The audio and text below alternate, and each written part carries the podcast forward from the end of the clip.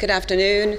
Thank you very much for coming. And I also would like to add to the thanks so far to all of those who organized um, this wonderful conference, who invited me and enabled me to be here today. Um, thank you very much.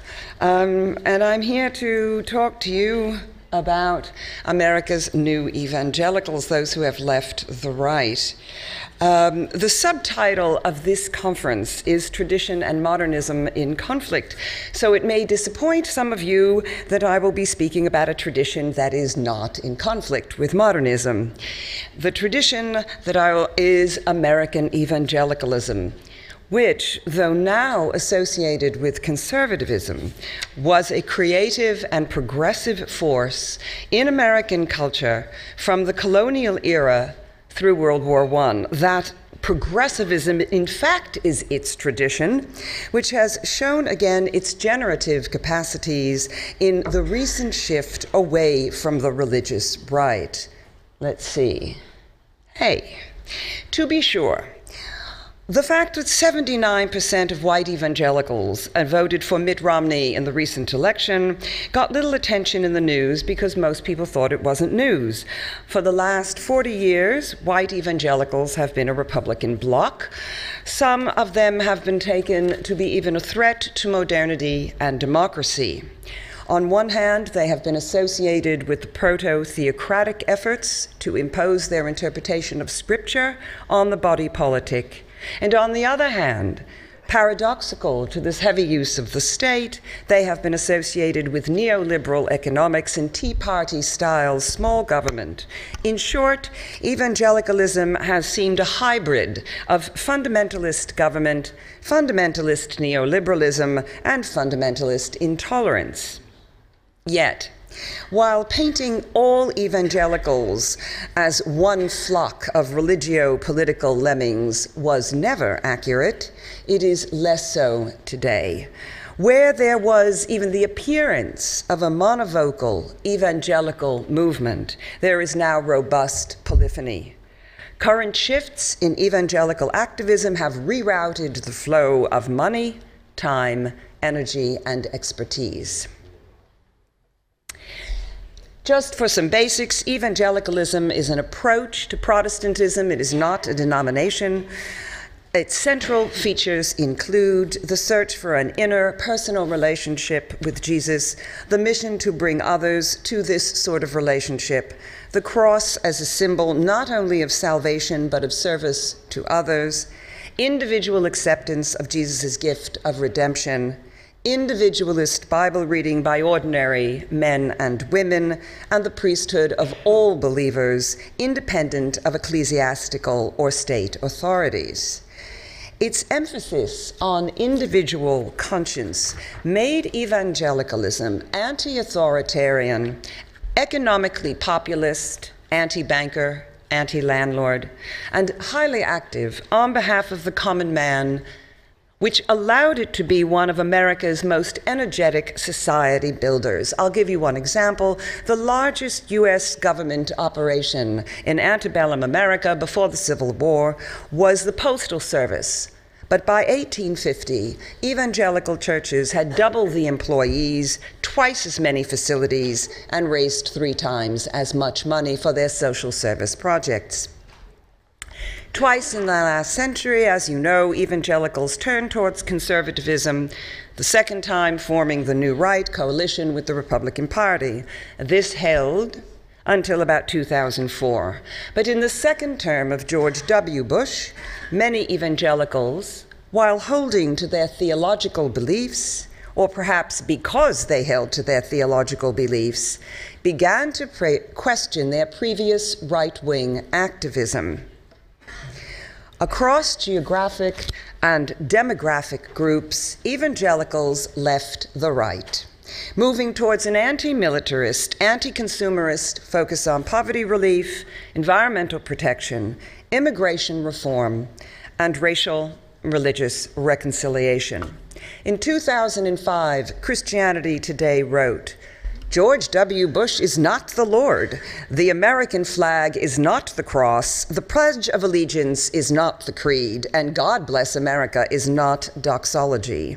In 2006, the Evangelical Environmental Network launched its What Would Jesus Drive campaign for greater fuel efficiency. In 2007, the National Association of Evangelicals issued its Evangelical Declaration Against Torture. Since 2009, it, that was uh, opposing the Bush administration very forcefully from one of a bloc that was associated with the Bush administration. Since 2009, the National Association of Evangelicals has repeatedly protested against Republican budget cuts for the needy, writing, quote, this is the wrong place to cut, close quote. New evangelicals are neither small nor elite. By 2004, devout Christians whose views and activism differ from those of the religious right came to 24% of the US population. If you subtract Catholics, about 6%, you have 19% of devout Protestants who do not identify with the religious right. There were, I think, four reasons for this shift in political ethics and activism. The first is generational, with idealistic younger evangelicals rejecting the in groupism and consumerism uh, prosperity gospel um, of their parents. Second are recent changes among all evangelicals, attitudinal shifts about the environment, global connectedness, poverty, have proceeded not at the radical fringes of American society, but right there in middle America, and priorities there, including among evangelicals, have changed. Third is ethics, in a group that takes ethics very seriously the militarism and torture of the Bush years, as well, the, as, well as the consumerism and in groupism of the last 40 years, prodded many evangelicals to self examination.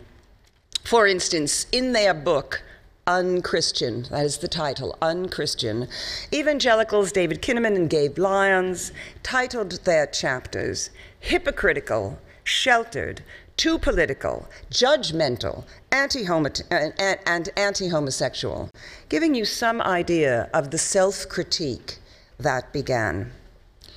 A fourth reason for the shift in ethics um, political ethics was the deprofessionalization of social service work, as ordinary Christians began in increasing numbers to live and serve among the poor and the, in the US and abroad, their priorities started to shift towards economic justice and environmental protection.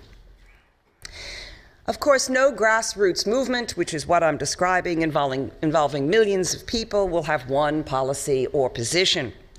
But new evangelical concerns collect in a few areas. One is church state separation and constitutional law neutral to religion to ensure fair government and religious freedom for all. Quote, we are firmly opposed to the imposition of theocracy on on our pluralistic society. Thus, every right that we assert for ourselves is at once a right we defend for others. A right for a Christian is a right for a Jew, a right for a secularist, a right for a Mormon, a right for a Muslim, and all the believers of all faiths across this wide land. Close quote. This is from the Evangelical Manifesto of 2008, signed by over 70 leaders of American evangelical institutions, including the National Association of Evangelicals and the president of the Theological Seminary in Dallas, Texas. The second area of prime concern among um, evangelicals not in the religious right is self identification as a critic of politics when they believe those politics are unjust. This is the prophetic role of the church, not to be government, but to, quote, speak truth to power, Close quote. It was, for example, a key motive in America's civil rights movement, which was spearheaded by the churches. It was a key motive in anti war protests, and now it's a key motive in evangelical support for environmental protection, economic justice, and immigration reform.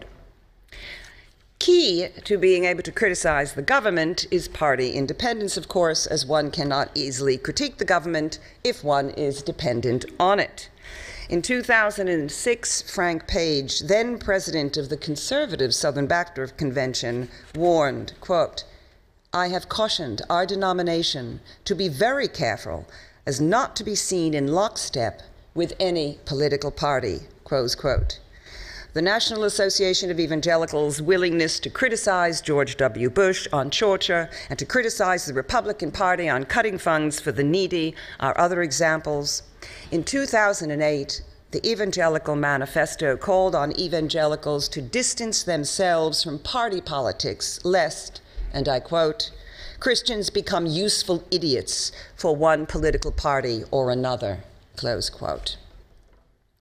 A third feature of New Evangelicalism is self identification as civil society actors, neither state actors nor bubble communities, Parallelgesellschaft. And these civil society actors advocate for their positions through public education, lobbying, coalition building, negotiation, etc. Indeed, new evangelicals are often more engaged than other citizens in the social, economic, and charitable spheres of American life through the programs they develop, and run largely by volunteers who raise much of the funds as well. As one pastor said to me in my field research, quote, if healing the brokenhearted, setting the captives free, and ministering to the poor was Jesus' job description, then we believe it is ours as well. Interestingly, most evangelicals aged 18 to 30 are not only engaged in social service work, but fully 65% favor more governmental social service provisions, such as Obama's new health care plan. Um, it is important to note that new evangelical economic programs do not take the form just of almsgiving or charity, but of foundational resource distribution and the restructuring of opportunity of education, healthcare, job, training. They do this in three ways. One within the church, an example would be the over 200,000 Christians who contribute to a pool that covers members' medical benefits. Um, the second way, evangelicals also alter their own business practices towards economic justice. An example would be the Pasco, Washington fruit farmer who built for her employees a residential community and set up EM, English as a second language, high school equivalency, and computer courses, youth programs, counseling services, a preschool, an elementary school, and a college scholarship program. A third way, whoops, I think I'm on the wrong one. There we go. There we go. Um, a third way of restructuring opportunity is, of course, new evangelicals use their money to develop and redistribute resources in less developed um, regions. An example, examples would be the educational, substance abuse, prison, environmental protection, and microcredit programs that are run both by large organizations like World Vision, which supports 440,000 projects in 46 developing countries, or by, for example, one church in my study which spends $1.5 million a year on economic justice and aid programs, or another that raised $66,000 to build a training center in Zambia, etc. Uh, important to note is that in their overseas endeavors, new evangelicals are developing a very nuanced critique of what used to be known as the Bibles for Bacon school of evangel- evangelizing, where participation in religious activities was a condition of AIDS. Um, Many of the evangelicals that I spoke to found this unacceptable because it is un Jesus like. As one told me, Jesus served. He did not ask people to sign on the bottom line.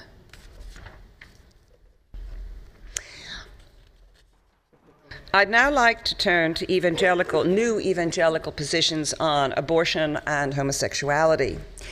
By 2007, 40% of evangelicals and 63% under 30 held that homosexuality should be accepted by society. Two thirds of younger evangelicals said they did not find homosexuality a problem. New evangelicals oppose discrimination against homosexuals in housing, education, and non religious employment because they note, while some consider homosexuality a sin, a matter between man and God, democracies do not publish people for sins, which after all vary from faith to faith. The state does not, moreover, rescind political or economic rights for commission of other sins, such as heterosexual adultery.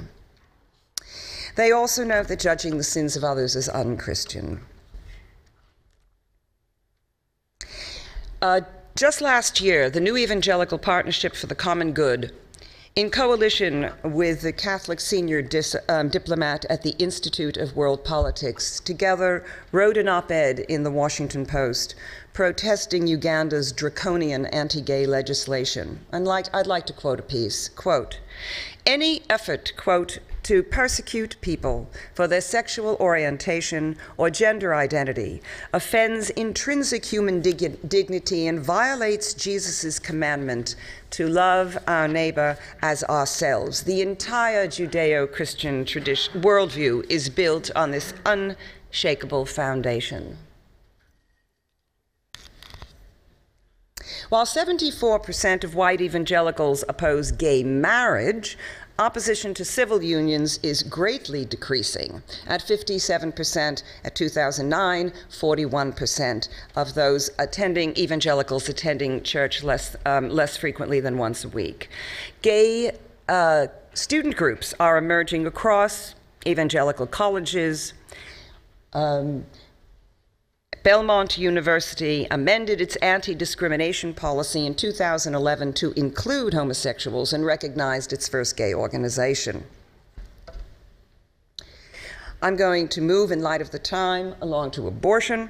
61% of, new of evangelicals today believe abortion should be illegal in all or most cases, meaning that 33% think it should be legal 84% of evangelicals ages 18 to 30 say they would not consider an abortion if they were faced were, with an unexpected pregnancy. Yet, 86 also find contraception morally acceptable. Um, and they are aware of uh, what I call facts on the ground. 44% of unmarried evangelicals acknowledge being sexually active, 7, 25% recently so. Um, 82% hold that those having sex outside of marriage should use contraceptives to prevent pregnancy. More importantly, noting that 73% of abortions in the United States are economically motivated, New evangelicals aim at providing accessible, realistic alternatives, including medical, financial, and emotional support during pregnancy, along with daycare and job training postpartum where needed. Um, I think this is tremendously important as I went around the country to notice that how many evangelical churches were actually providing an alternative to abortion rather than simply lambasting women who choose it. Given evangelical activism in economic justice, environmental protection, and immigration reform, what retains the evangelical vote for the Republican Party, whose politics are often at odds with these positions? In part, it's the opposition to abortion. But in greater part, the vote for the Republican Party is a vote for small government. Quote The largest divides between committed supporters of Barack Obama and Mitt Romney um, are over the scope and role of government in the economic realm. Close quote. It is a preference for small government that evangelicals came through through doctrine and history. Uh, the Protestant, especially evangelical, emphasis on self responsibility in striving for moral uplift yielded a powerful belief in individual and community independence. This belief in independence originally meant your self responsibility in striving towards the divine. But striving, culturally speaking, became a muscle well exercised and applied to many arenas of life, to the political, and to the economic. Do it yourself moral uplift served as a precedent and model for do it yourself uplift across the board, in contrast to relying on authorities or central government. This idea, available to all Protestants, was underscored for dissenting Protestants, which evangelicals were, who were determinedly self reliant to survive against the oppression and marginalization by Europe's state and state churches. That is mostly how they got from Europe to the United States. From the colonial period through the next 300 years, self responsible striving and the dissenters' suspicion of authorities interacted synergistically with the rough nature of American settlement, where one had to rely on oneself because there were few authorities or state to help you along, survival depended on community and individual effort. The result is that the American political imaginary is one of voluntary associationism and suspicion of the state. In spite of the recession, Support for government aid to the needy is down 18 points since 2007, and for evangelicals, even more so. This is not to say that government in the United States has done little towards national development. It did a great deal in land grants, canal building, road building, etc. But many Americans and evangelicals, because of the history of self reliance and independence, believe it did less than it did and should do less as government is too corrupt and too incompetent to do anything right, but just big enough to be able to take away your rights. Given this history and cultural perspective, it is remarkable that nearly a quarter of white evangelicals voted for Obama in 2012, in 2008, a third of white evangelicals under the age of 40 voted Democrat. That's not a youth vote, that's under 40. 26% of older white evangelicals voted for Obama, and 20, 36% of those attending church less, than one, um, less frequently than once a week. Evangelical political action committees like the Matthew 25 Network formed to support Obama, and two evangelical ministers helped to write the 2008 Democratic Party platform. I do not think, in closing, that this signals a mass turn to the Democratic Party, owing to opposition to abortion, but more fundamentally, owing to the preference for small government. But the 65% of young evangelicals under 30 who favor more government social services raises questions about evangelical politics in the future. I would like to close with a final irony. White evangelicals, owing to their wariness of government, are often seen as unmodern and unequipped to deal with global economies, technology, migration, climatic effects, and disease. Yet, in fact, because of their extensive social service work, evangelicals are often highly sophisticated about these issues. I think it's also worth noting that new evangelicals do not call only for smaller government, they call for our robust civil society development they call not only for an absence of government, but for our energetic presence to address the issues of the day. And they can hold to this ethic under very difficult conditions in the developing world and over very long periods of time because they have a transcendent a covenant between man and God that for them means acting covenantally between oneself and one's neighbor. And this covenant cannot be abrogated or tweaked to suit one's local temptations. Thank you for listening.